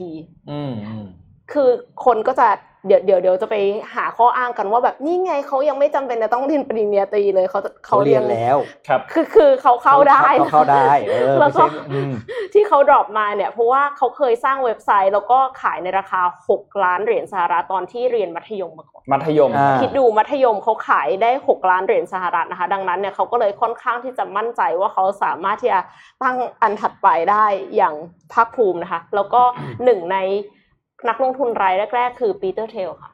ผู้ก่อตั้งอืม PayPal นั่นเองนะคะอืมคิดดูว่าขนาดแบบก่อตั้งในสิ่งที่ดูเหมือนจะเป็นคู่แข่งกันอะเขาลงทุนแสดงว่าเขาต้องเห็นอะไรบางอย่างใน Stripe นะคะ แล้วก็เข้า Y Combinator ซึ่งเป็นค่ายบ่มเพาะสตาร์ทอัพชื่อดังของสหรัฐอีกด้วย แล้วก็ก่อนหน้านี้ค่ะ เดือนเมษายนได้รับเงินลงทุน 600 ล้านเหรียญนะคะทำให้มูลค่าบริษัทเนี่ยอยู่ที่ 36,000 ล้านเหรียญสหรัฐ แต่ว่าถ้าดีลที่ ที่ Wall Street Journal บอกว่าเป็นข่าวลือเนี่ยเกิดนะคะ มูลค่าบริษัทจะพุ่งขึ้นไปถึง1แสนล้านเหรียญสหรัฐเลยทีเดียว นับตั้งแต่ตอนก่อตั้งในปี 2010 นะคะ จนถึงตอนนี้เนี่ย Stripe ได้รับเงินลงทุนมาทั้งหมด 2,000 ล้านเหรียญสหรัฐแล้วนะคะ นักลงทุนเนี่ยโอ้โหก็มีทั้ง Sequoia Capital นะคะ ซึ่งเป็น VC ที่ลงทุนกองทุนในสตาร์ทอัพคือเป็นแบบเหมือนกับคู่แข่ง SoftBank แหละ แต่ว่า Sequoia ปีนี้นี่คือแบบทำได้ดีมาก อันนี้คือเทียบ valuation กับกับ Goldman Sachs ซึ่งเป็นเอ่อวานิธนกิจที่แบบคือบริษัทที่นำนำบริษัทอื่นเข้าตลาดหลักทรัพย์อะไรอย่างเงี้ยค่ะทำเรื่องของการควบรวมกิจการเนี่ย ซึ่งแบบดังมากๆเลยนะโกลแมนแซกกำลังเหมือนกับอยู่ในขาลงประมาณหนึ่งอืมสไตรป์เนี่ยอยู่ในขาขึ้น อันนี้คือยังที่บอกว่าสามหมื่นหกพันล้านนะ แต่ว่าถ้าเป็นร้อยล้านเนี่ยก็ขอโทษค่ะ แสนล้านนะคะอืมก็คือขึ้นไปแสนเหนือโกลแมนแซกแล้วนะ อ่า ทีนี้ คือก็มีคนตั้งข้อสังเกตว่าเงินเยอะขนาดนี้ทำไมยังต้องระดมทุนจากนักลงทุนอีกอะจริง ๆ แล้วนอกจาก Sequoia Capital เนี่ยพวกแบบ American Express อะไรเงี้ยเขาก็ลงนะ คือมันเป็นธุรกิจที่แบบเหมือนกับเกี่ยวข้องอยู่แล้วอะเขาก็ทำงานร่วมกันอยู่แล้ว แล้วก็เห็นชัดเจนว่าเขาสามารถที่จะ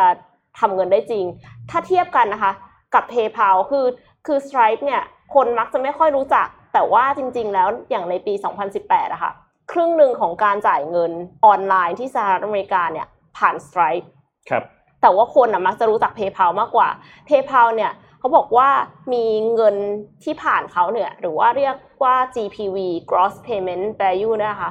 ในปี 2019เนี่ยประมาณ2แสนล้านสองแสนล้าน แต่ว่า Stripe เนี่ยก็คือบอกว่าตัวเองก็มีเงินผ่านระบบเนี่ย เมื่อเดือนกันยายนปีที่แล้ว เขาบอกว่าในหนึ่งปีเนี่ย หลายแสนล้านดอลลาร์เขาไม่พูดว่าเท่าไหร่แล้วคือบริษัทอะมันยังไม่ได้อยู่ในตลาดไงเพราะฉะนั้นก็คือไม่รู้แต่ว่า PayPal มันอยู่ในตลาด เราก็เลยรู้ ทีนี้ถ้าเทียบกันนะคะ PayPal เนี่ย Market Cap อยู่ที่สองแสนห้าหมื่นล้านครับจริงๆ วันเนี้ยสองแสนห้าหมื่นสี่พันล้านไปเรียบร้อยแล้วนะคะ ดังนั้นถ้าเทียบ G GPV กับ GPV เนี่ย Stripe จะมูลค่าประมาณแสนล้านเหรียญเนี่ยก็ไม่ได้น่าแปลกใจ ไม่ได้ดูสูงเกินไป เพราะว่า ลูกค้าของ Stripe เนี่ยก็อย่างเช่น Amazon.com นะคะ Google Salesforce Slack Microsoft นะคะ แล้วก็มีพนักงานประมาณ 2,500 คนค่ะ อยู่ใน 14 ออฟฟิศทั่วโลก แต่คิดดูว่ามีแค่ 2,500 คนเองนะ คือถือว่าน้อยมากนะ ถ้าเทียบกับมูลค่าบริษัทขนาดนี้นะคะ แล้วในช่วงล็อกดาวน์ stay home order เนี่ย ก็คือมีคนช็อปออนไลน์เยอะมากนะคะ แล้วค่าธรรมเนียมที่ Stripe คิดก็เท่ากับ PayPal เลย เพราะฉะนั้นก็ มาแน่ค่ะเอ็มว่าอืมอืมแล้ว Wall Street Journal นะ ปล่อยข่าวลืออะไรออกมานะมันไม่ใช่ข่าวลือทุกทีเลยอะมันเป็นข่าวจริงทุกทีเลย แต่ว่าเออปล่อยออกมาก่อนชาวบ้าน เพราะฉะนั้นก็น่าจับตามองนะคะฟินเทคสตาร์ทอัพที่กำลังมาแรงมากในนาทีนี้ค่ะครับเออนนท์พาไปข่าวไทยนิดนึงอ่านมานะครับไปไม่แน่ใจว่าวันจันทร์พี่พี่ๆอ่านข่าวคุณแทมมี่ไปยังที่พูดถึงเรื่องของยังไม่ได้อ่านใช่ไหมครับ คืออย่างนี้ครับ เมื่อวันที่ 5 ธันวาคมที่ผ่านมาเนี่ยที่สหรัฐนะครับมีการประชุมก็คือวุฒิสมาชิกก็มีการประชุมกันปกตินี่แหละตามวาระเนี่ยแหละครับ ทีนี้เนี่ยสวนะครับคุณรัดาแทมมี่ดักเฟิร์ดนะครับซึ่งเป็นอเมริกันเชื้อสายไทยนะครับได้มีการแล้วก็รวมกับสวคนอื่นๆ อีก 7 คนเนี่ยนะครับได้มีการแสดงท่าทีสนับสนุนการชุมนุมของกลุ่มผู้เรียกร้องประชาธิปไตยในไทยนะครับ โดยมีการเสนอให้วุฒิสมาชิกเนี่ยมีมติการสนับสนุนการเคลื่อนไหวเพื่อประชาธิปไตยในไทยอย่างเป็นทางการ โดยมีมติ 5 ข้อที่ทางสวของสหรัฐเนี่ยทำการเสนอออกมานะครับ ข้อทีหนึ่1 คือให้เน้นย้ำความสัมพันธ์ ระหว่างสหรัฐแล้วก็ไทยบนพื้นฐานคุณค่าทางประชาธิปไตย และผลประโยชน์ด้านยุทธศาสตร์ร่วมกัน ข้อที่2ครับยืนหยัดกันเป็นหนึ่งกับประชาชนชาวไทย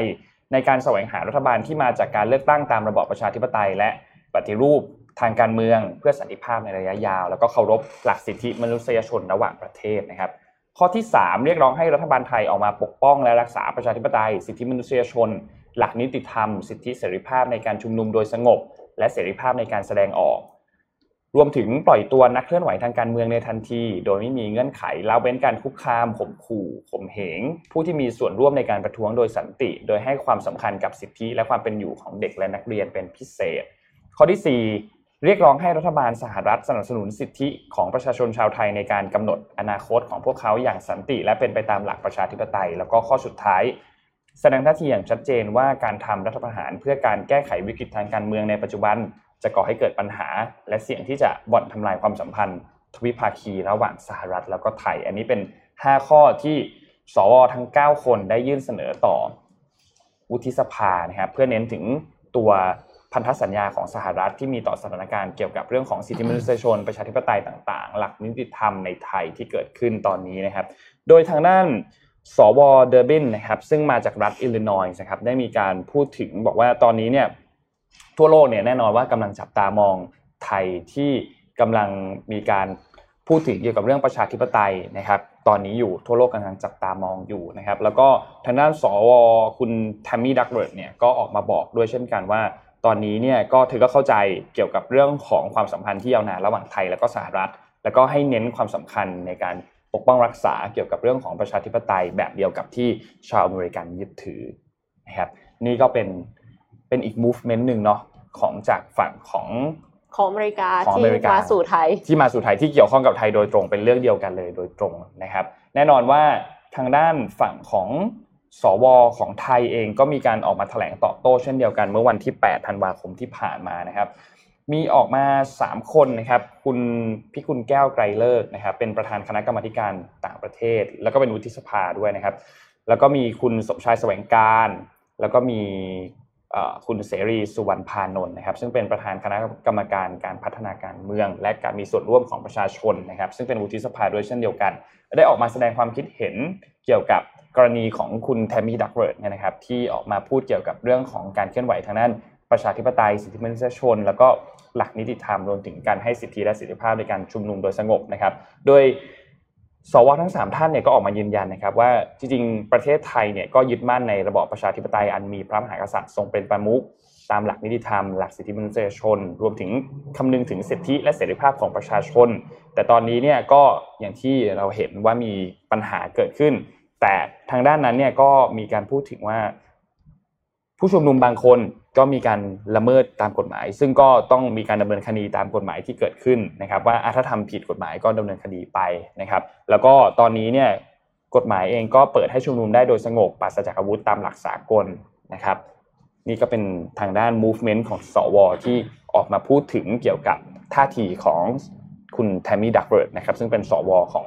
ที่สหรัฐอเมริกานะครับ อืมอ่าเดี๋ยวพี่พาไปข่าวเกี่ยวกับสตาร์ทอัพสองอันแล้วกันนะได้ครับ ก็จะปล่อยให้สองคนอ่านละเพราะมันข่าวมันต่อเนื่องกัน ใครที่ดูซีรีส์สตาร์ทอัพจบไปก็จะไม่รู้ละประทับใจซึ่งอะไรไม่รู้แต่ในเรื่องก็คือโปรเจกต์สุดท้ายที่เขาทำก็คือโอ้ยยังไม่ได้ดูยังไม่ได้ดูอ่ายังไม่ได้ดูโอเคยังไม่ได้ดูยังไม่ได้พูดได้ดูเลยเดี๋ยวเดี๋ยวไม่ทันแล้วไม่สัปทันดาห์หน้าแล้วสัปดาห์หน้าดูสัปดาห์หน้าเอาดูอย่างนี้มีข่าวก็คือถือว่าพี่ไม่ได้พูดแล้วกันนะนนท์อะประขอภาพ P สามครับสามใช่ไหมดับภาพทดสอบการขับรถออโต้สี่ พีสามหรือ P สี่ที่ปักกิ่งนะครับเอ่อเพึ่งให้ไปตู้นะครับ ทดสอบระบบการขับรถแบบไร้คนขับบนถนนสาธารณะจริงแล้วในปักกิ่งนะครับ ก็เป็นโดดทดสอบขั้นขั้นที่ขั้นเฟสสามแล้วนะก็คือไม่มีคนเลยอืมนะครับ แล้วก็เป็นการทดสอบที่เป็นทดสอบครั้งแรกในปักกิ่ง เพราะปักกิ่งไม่เคยลองมาก่อนค่ะนะครับ ก็รู้สึกว่าเป็นสิ่งที่อ่า มาแน่นอนในเรื่องนี้คือยังไงก็จริงเขาเอาแน่เรื่องการขับรถแบบไร้คนขับนะครับใช่ซึ่งต้องบอกว่าไปตู้เนี่ย ไม่เคยเข้ามาในธุรกิจนี้ไม่เคยออกตัวเกี่ยวกับธุรกิจวงการนี้เลยนะ เพราะเขาเป็นเขาเป็นอินเทอร์เน็ตครับอ่า provider ในจีนถูกไหมแต่ว่า Google มี Waymo อืมไปตู้จะมี Robo Taxi ก็ไม่แปลกหรือเปล่ามใช่เพราะฉะนั้นคือเนี่ยแข่งกันทดสอบแข่งกันแล้วนะในปักกิ่งนะครับ แล้วก็อะมาต่ออีกเรื่องหนึ่งนะครับดับขอภาพคุณผู้หญิงที่ส่งเข้าไปเมื่อกี้ นะถ้าในโลกของโลกของสตาร์ทอัพซีรีส์มีซอดัลมีนะครับ ในโลกจริงเรามีคนนี้ครับเมลานีเพอร์กินส์นะครับ คนนี้คือผู้ก่อตั้ง Canvaอ๋อ Canva Canvaนะครับอ่าเธออายุสามสิบเองนะครับอืมแต่พา Canva ขึ้นเป็นยูนิคอร์นตัวที่สามออสเตรเลียแล้วค่ะนะครับ ไปพี่จะเล่าประวัติเธอให้ฟังสั้น ๆ คือซอดามีซอดามีต้องหลบอะต้องครับฟังเรื่องเธอนะครับ ก็เธอเรียนมหาวิทยาลัยนะที่ที่เพิร์ธนะครับ แล้วก็เธอต้องทำรายงานส่ง โดยการใช้พวก Presentation หรือว่าแต่งรูปอะไรพวกเนี้ย Adobe อะไรพวกเนี้ยนะ แล้วเธอใช้ยากเธอรู้สึกว่ามันใช้ยากว่ะอืมแม้กระทั่งแค่การ export รูปอ่าปรับ resolution หรือใช่ไหมคนอื่นจะมองว่านี่คือปัญหา แต่เขามองว่าเนี่ยคือโอกาสค่ะก็ทำไงให้คนที่ไม่มีความรู้ทางด้านคอมพิวเตอร์กราฟิกเลยเนี่ย สามารถทำงานออกแบบได้ง่าย ๆ ผ่านแพ ลตฟอร์ม ครับ อ่าเขาก็เลยทดลองโปรเจกต์แรกก็เธอของเธอนะ ชื่อ Fusion Book Canva นี่เป็นทีหลังนะครับคือเริ่มจาก Fusion Book ก่อน Fusion Book เป็นเว็บไซต์ที่ให้โรงเรียนอ่าระดับ high school เนี่ย เข้ามาออกแบบหนังสือรุ่นผ่านออนไลน์อ๋อนะครับก็คือเอารูปนักเรียนแปะใส่ชื่ออะไรพวกเนี้ยนะ ก็ลองอยู่เสร็จปุ๊บตอนแรกก็ลองในในออสเตรเลียก่อน แล้วก็สองปีหลังจากนั้นเนี่ย ได้รับความนิยมมากก็คือขยายไปที่นิวซีแลนด์แล้วไปถึงฝรั่งเศสครับ ดังนั้นเธอก็เลยเหมือนกันเลยครับ ลาออกจากอ่าจากมหาวิทยาลัยค่ะแล้วก็มาเริ่มต้นแคนวาจริงๆลาออกจเมื่อริงพร้อๆจัมงแล้วเมื่อพร้อมแล้วคือเมื่อเมื่อเห็นช่องทางแล้วอืมก็คือใช้ใช้คำว่า drop out นะ คือยังไม่ลาออกคือหยุดเรียนไว้ก่อนอ่า drop ไปก่อนะครับแล้วก็ออกมาตั้งแคนวากับกับแฟนแล้วก็เพื่อน แล้วก็บินไปที่พาโลอัลโตเลยนะ เพื่อไปไปพิชงานแล้วก็สุดท้ายคือแต่ว่ามันก็คือความโชคดีด้วยนะ สุดท้ายคือได้คนที่มาเป็นเข้ามาช่วยบริหารคือกายคาวาซากิ เชฟเอ a ม g จลิสของ Apple เก่าอืมก็เข้ามาครับองค์กรของแคนวาให้นะครับ ก็แคนวาเนี่ยก็โอ้โห เรียกว่าตอนนี้คือมีใช้ในร้อยเจ็ดสิบเก้าประเทศทั่วโลก มีเทมเพลตที่ให้ใช้กว่าล้านเทมเพลตเอ้ยร้อยล้านเทมเพลตเพราะว่าเขาออกแบบทุกอย่างนี่ Presentation เฟซมีหมดเลยอะโซเชียลมีเดียนามบัตรโบรชัวร์สร้าง resume อะไรก็ได้ทุกอย่างแม้กระทั่งอ่าการ์ดอวยพรค่ะอะไรพวกเนี้ยนะเออก็ปัจจุบันได้รับการ valuation ไปที่พันล้านเหรียญไปแล้ว เป็นยูนิคอร์นตัวใหม่ อายุ 30 เท่านั้นอายุเง30 เท่านั้นเองนะครับเจ๋งมากนะอันเนี้ยสุดยอด อันเนี้ย Canva เนี่ยเจ๋งมากอ่าช่วยชีวิตครับมาหลายทีแล้วครับ เพราะว่าน้องใช้พวกแบบ Photoshop อะไรพวกนี้ไม่เป็นเหมือนกัน อ่าเออใช้พวกเนี้ยง่าย มันมันมันง่ายมากเลยอะมันเข้าใจง่ายมากเลยทุกอย่างฟังก์ชันต่างๆเนี่ยมันแบบว่าอืม มันง่ายมาก เราสามารถที่จะเปลี่ยนวิกฤตเป็นโอกาสได้นะคะ ไม่ว่าใครจะเห็นปัญหาอะไรก็ตามลองคิดว่านี่คือโอกาสในการสร้างธุรกิจใหม่ แล้วก็แก้ปัญหาตอบโจทย์คนจำนวนมาก อืม ครับค่ะ อะโอเค ขอพาไปที่ฟาโรไอแลนด์กันบ้างค่ะอืมฟาโรไอแลนด์ไม่ได้อยู่อียิปต์นะคะ หลายคนอาจจะคุ้นเคยอยู่แล้ว ถ้าเป็นสายท่องเที่ยวเนาะขอภาพ M 1.1เลยค่ะใช่ยุโรปปะใช่ค่ะอะก็คือโเพี่ยังใช้ได้สมองอยู่ยังใช้ได้เออเป็นเป็นเขตปกครองตนเองอุ๊ยของสวยเดนมากร์เลยอะค่แต่ว่าเขตปกครองตัวเองของเดนมาร์กโอ้สวยที่ว่าเนี่ยก็คืออยู่แบบอยู่แถวแถวนอร์เวย์อะไรเงี้ยอ่าอ่าเพราะฉะนั้นก็คืออันเนี้ยคือ อุโมงค์สวยมากใต้ทะเลนะคะ อันแรกค่ะ ของมหาสมุทรแอตแลนติกค่ะโอ้โหวนวงเวียนใต้ทะเลนะคะ เอาใหม่ขอโทษวงเวียนใต้ทะเล ใต้มหาสมุทรแอตแลนติกแห่งแรกค่ะ เนี่ยอันนี้คือตำแหน่งของ Faroe Island อืมเห็นไหมคะว่าอยู่ระหว่างนอร์เวย์กับกับไอซ์แลนด์นะคะ คือมันเป็นทางเชื่อมกันเหรอครับ คะหมายถึงว่าแต่ว่าไม่ไม่ใช่อุโมงค์นี้นะ อันนี้คือจุดนี่คือหมู่เกาะฟาโรอ๋อโอเคเกาะโอเคโอเคฟาโรทั้งหมู่เกาะคือมันเล็กมากอะมันเล็กมากอ๋อมันเล็กมากโอเคอะขอภาพถัดไปค่ะทำไมมันถึงสำคัญ สวยปะล่ะโอ้โหโอ้โหคุณพระอืมสวยจริงๆสวยมากสวยมากนะคะ แล้วก็ถัดถัดไปค่ะ มีคนบอกว่าอันเนี้ยคือแบบเป็นไอซ์แลนด์ meet นิวซีแลนด์คือมีทั้งสองอย่างที่ที่ทั้งสองประเทศมีค่ะ ถัดไปอีกค่ะ คือชอบมากก็เลยเอามาให้ดูนะคะ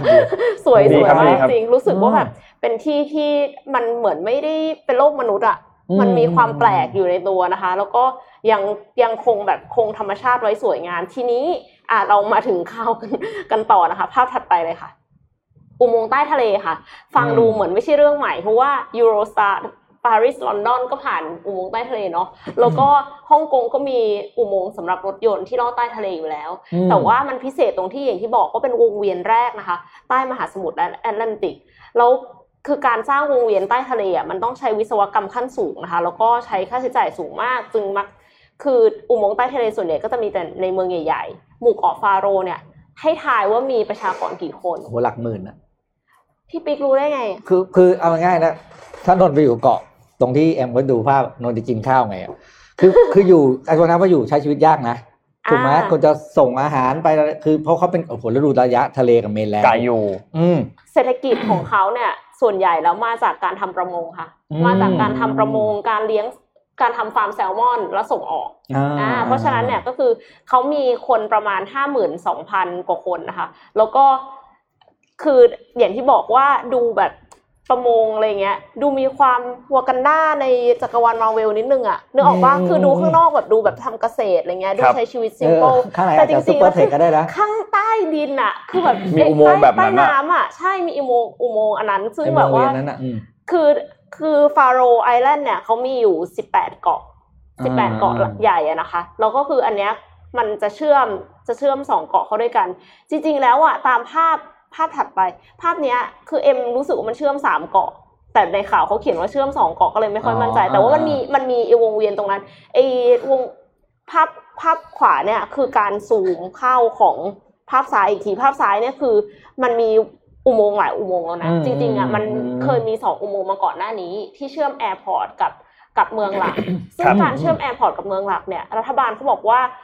จริงๆอะมันใช้งบประมาณแพงมากนะต่อหัว เพราะว่าถ้าเทียบกันกับประชากรแล้วอะค่ะ คือคิดดูว่าอุยประชากรแค่เนี้ยจะสร้างอุโมงค์ไปทำไมอุโมงค์อ่าใต้ทะเลด้วยใช้ทรัพยากรเยอะ แต่ปรากฏว่ามันกระตุ้นให้เกิดการขนส่งไอ้พวกปลาพวกอะไรต่างๆ เนี่ย เพื่อที่จะส่งออกอะไปเยอะมากอืมทำให้เศรษฐกิจของประเทศเติบโตอืมสิ่งที่ peak มากคืออะไรรู้ไหมคือถึงแม้ว่าที่เนี่ยค่ะจะเป็นเขตปกครองตัวเองของเดนมาร์กเขาไม่ได้ให้เดนมาร์กมาสร้างนะ เขาไม่ได้ให้เดนมาร์กมาสร้างไม่ได้ให้จีนมาสร้างไม่ได้ให้อเมริกาหรือว่าเยอรมันมาสร้าง บริษัทเนี้ยที่สร้างเป็นรัฐวิสาหกิจของ Faroe Island เองอืมสร้างเองอ๋อคิดดูว่าสร้างเองแล้วคนเขามีแค่ห้าหมื่นคนอะคือมันแบบมันเจ๋งมากแล้วก็รู้สึกว่าคือในอนาคตอะค่ะ มันก็คงจะพัฒนาไปมากกว่านี้อีก เขามีคติคือมีคนไปสัมภาษณ์เขาแหละ แล้วเขาก็บอกว่าเนี่ยเหตุผลที่ทำให้ไม่อยากขอความช่วยเหลือเดนมาร์กตลอดเพราะว่าเขาบอกว่า การที่คนอะถัก knitting เป็นอะก็เพราะว่าต้องการที่จะสร้างเสื้อกันหนาวเพราะว่าครับอากาศมันหนาว ดังนั้นเนี่ยถ้าสมมติว่าเราขอความช่วยเหลือจากคนอื่นอะไรตลอดอืมเราก็จะทำอะไรไม่เป็นเลยโอ้โหเขาก็เลยใช้วิธี mindset เนี่ยสุดยอดเขาก็เลยใช้วิธีว่าเขาอะสร้างอุโมงค์แบบในภูเขาก่อนอืมค่อยโอ้โหๆแล้วเสร็จแล้วก็คือพอพัฒนาความรู้ทักษะอ่าด้านวิศวกรรมได้ แล้วก็ค่อยสร้างอุโมงค์ที่ใต้ทะเลที่มันแบบ ไม่กี่กิโลอะค่ะอืมแล้วในอนาคตอะเขาจะสร้างอุโมงค์ที่ยาวกว่านี้อีกนะ เพราะฉะนั้นคือน่าจับตามองมากค่ะวากันดาอืมสุดเท่มากเลยอะโอ้โห เออ คือได้ยินชื่อประเทศเนี้ยจากเมื่อก่อนเราก็อ่านยังอ่านข่าวบอลอยู่จากใช่ไหมแบบพวกคัดบอลโลกอะอ๋อแล้วเขาก็เป็นประเทศที่อยู่ในกลุ่มยุโรปใช่ไหมแล้วก็จะแบบขอโทษจริงก็แบบแรกนะคือเขาจะแพ้เละไปหมดอะอ่าห้าหมื่นเวลาคนเวลาเองเวลาเขาเจอทีมไหนเขาจะโดนอัดเละอะเราก็เลยจำชื่อเขาได้ประเทศนี้ประเทศอะไรวะแบบมันแพ้เยอะจังอืมอ๋อเออเขามีคนน้อยก็เลยคนน้อยมาก แล้วก็เป็นเกาะ แต่ไม่เคยเห็นรูปเลยนะนี่คือเห็นรูปประเทศนี้ครั้งแรกที่เอ็มเอาให้ดูนี่แหละครับเออเอ็มแบบอยากไปสวยจริมางกแล้วก็สวยมาก ปิดท้ายด้วยโควิดก่อนไม่ใช่เจอโควิดซะก่อนอืมนนท์ปิดท้ายให้ข่าวนี้นิดนึงครับ วันนี้เนี่ยบริส j อนสันเนี่ยจะเดินทางไปที่บรัสเซลส์ใช่ไหมครับ แล้วก็จะมีดินเนอร์กับทางด้านของ chief ของ EU ด้วยนะครับเป็นเป็น president ของ EU นะครับก็จะมีการพูดคุยกันเกี่ยวกับเรื่องของตัว Brexit deal นะครับอันนี้อัปเดตให้ฟังนิดนึงว่า เมื่อวานนี้เนี่ยมีการสัมภาษณ์เกิดขึ้นนะครับ ก็ ทั้งสองฝ่ายเนี่ยมีการพูดถึงว่าอาจจะนะ นี่คือนนโค้ดคำพูดมาแล้วว่า Boris Johnson warning that the two sides may have to accept no deal Brexit อาจจะต้องมีจะอาจจะต้องยอมรับว่าอาจจะมี no deal Brexit เกิดขึ้นนะครับ แต่อย่างไรก็ตามนี่เป็นแบบว่าเป็นซีนารีโอที่น่าจะเป็น bad scenario ที่สุด นะครับค่ะถ้าเกิดการ no deal Brexit เกิดขึ้น แต่อย่างไรก็ตามเนี่ยผู้ทางด้านฝ่ายเจรจานะครับ ทางด้าน EU chief negotiator คุณมิเชลบาเนียเนี่ยก็ออกมาพูดถึงด้วยเหมือนกันว่า he believed a no deal scenario at the end of the year was now more likely than an agreement on trade ties นะครับซึ่งก็คือคือก็มีความเป็นไปได้แหละนะครับเกี่ยวกับเรื่องของ no deal ที่จะเกิดขึ้นนะครับ ซึ่งถ้าหากว่าในอีกวัน 2 วันหลังจากที่มีการประชุมกันในในช่วงวันพ ฤหัสแล้วก็วันศุกร์เนี่ยนะครับ คาดว่าถ้าไม่รู้เรื่องเนี่ย no deal น่าจะเกิดขึ้นแน่ๆนะครับเด d ไลน์เองก็เข้าใกล้มามาก ๆแล้วด้วยนะครับทางด้นคุณไมเคิลมาตินนะครับซึ่งเป็นนายกรัฐมนตรีไอริชนะครับก็บอกออกมาบอกว่า unfortunately we are facing the prospect of no deal Brexit if something doesn't break that in next day or two นะครับก็คือถ้าหากว่าในอีกวัน 2 วันนี้ไม่มีอะไรเกิดขึ้นเนี่ยก็เป็นไปได้ที่จะเกิด no deal Brexit ค่อนข้างสูงครับอย่างไรก็ตามครับอย่างที่นนท์บอกว่าวันนี้ช่วงเย็นเนี่ยบริสจอนสันเนี่ยนะครับกับคุณเออร์ซูลา von der Leyen เนี่ยซึ่งเป็น president of the EU executive European Commission เนี่ยนะครับจะมีการกินข้าวเย็นกัน วันนี้กินข้าวเย็นกัน แล้วก็วันพฤหัสวันศุกร์เนี่ยจะมีการประชุมกันครั้งใหญ่นะครับ ซึ่งคาดว่าก็หวังว่านะจะมีการเจรจากันไปในแนวทางที่ดี แล้วก็ได้ทางออกที่ ไม่ใช่ no deal Brexit เพราะว่าถ้ามี no deal Brexit เกิดขึ้นเนี่ยแน่นอนว่า ความเสียหายทางเศรษฐกิจนี่คือ ปั่นป่วนแน่นอนค่ะนะครับแต่ deadline ใกล้มากๆแล้วนะครับ เพราะว่า deadline คือวันที่ 31 ธันวาคมนี้เดี๋ยวช่วงหลังๆ นี้เราก็จะมาอัปเดตกันให้แบบใกล้ชิดเลยแล้วกันว่าสถานการณ์ของ Brexit เนี่ยเป็นยังไงบ้างเพราะว่ามันค่อนข้างใกล้ deadline แล้วก็เดี๋ยวจะอัปเดตให้ฟังกันทีๆนิดหนึ่งตะกี้นี้มีคอมเมนต์ก็เลยเพิ่งเพิ่งได้สติว่าตัวเองไม่ได้พูดว่าอุโมงค์นี้เอาไว้ทำอะไรนะคะครับก็คืออุโมงค์เนี้ยระยะทาง 11 กิโลเมตรนะคะ แล้วก็ใช้รร่นระยะเวลาเดินทางจากเดิมที่ต้องเดินทางอ้อมเกาะค่ะ เดินทางอ้อมเกาะเนี่ย 74 นาที แต่ว่าตอนเนี้ยพอมีอุโมงค์นี้ก็เลยสามารถที่จะเดินทางระหว่างกันได้เพียง 16 นาทีเท่านั้นโอ้โหพอเป็นอย่างนั้นปั๊บมันก็เลยสามารถที่จะน่าจะช่วยทำให้เศรษฐกิจดีขึ้นโครงสร้างพื้นฐานดีขึ้นอะไรอย่างนี้เนาะโอ้จุดคุ้มมากเลยต่ำสุดนะเนี่ยต่ำกว่าระดับน้ำทะเลถึง 187 เมตร 187 เมตร แสดงว่าเขาจะต้องแบบ คือโครงสร้างทางวิศวกรรมมันจะต้องอืมอืมมันจะต้องล้ำมากอะครับค่ะ ขออภัยที่มีการวันละชื่นชมความงามของประเทศ อินสวยมากจริงสวยจริงเอออะโอเควันนี้ครบถ้วนครบถ้วนครับแจกของไปแล้วหนังสือใช่รอถูกต้องคุณดับเดี๋ยวพี่ดามเลือกนะเจ็ดครับรางวัลนะครับ ก็วันนี้ขอบคุณ SCB แล้วก็ทีม Well Advisory ด้วยนะครับ แล้วก็ขอบคุณทุกท่านมากๆที่ติดตามเรานะครับ อย่างที่ตัววิ่งข้างล่างบอกเลยฮะนี่เดี๋ยวนี้จะมีตัววิ่งเราหยุด 2 วันเด็ดเด็ดนะครับหยุด พฤหัสกับศุกร์นะครับ แล้วก็เสาร์อาทิตย์เราก็ไม่ได้อ่านอยู่แล้ว เจอกันอีกทีหนึ่งก็คือวันจันทร์เลยอ่าใช่นะคครัรับบเจอกันอีกหทียุหดนึ่งยาวันวจันทร์เลเที่ยวยพักผ่อนออกกำลังกายกันด้วย เดินทางปลอดภัยนะครับ ใครไปเที่ยวไหนก็เดินทางปลอดภัยค่ะด้วยเพการาะรว่าอย่าตกนะคะกาดจะตกครับช่วงเสาร์อาทิตย์นี้รู้สึกว่าจะมีงานอะไรหลายงานเหมือนกันก็ ดูแลตัวเองกันด้วย ครับครับผมโอเค วันนี้เราสามคนลาไปก่อนครับ ครับ สวัสดีสวัสดีค่ะ Mission Daily Report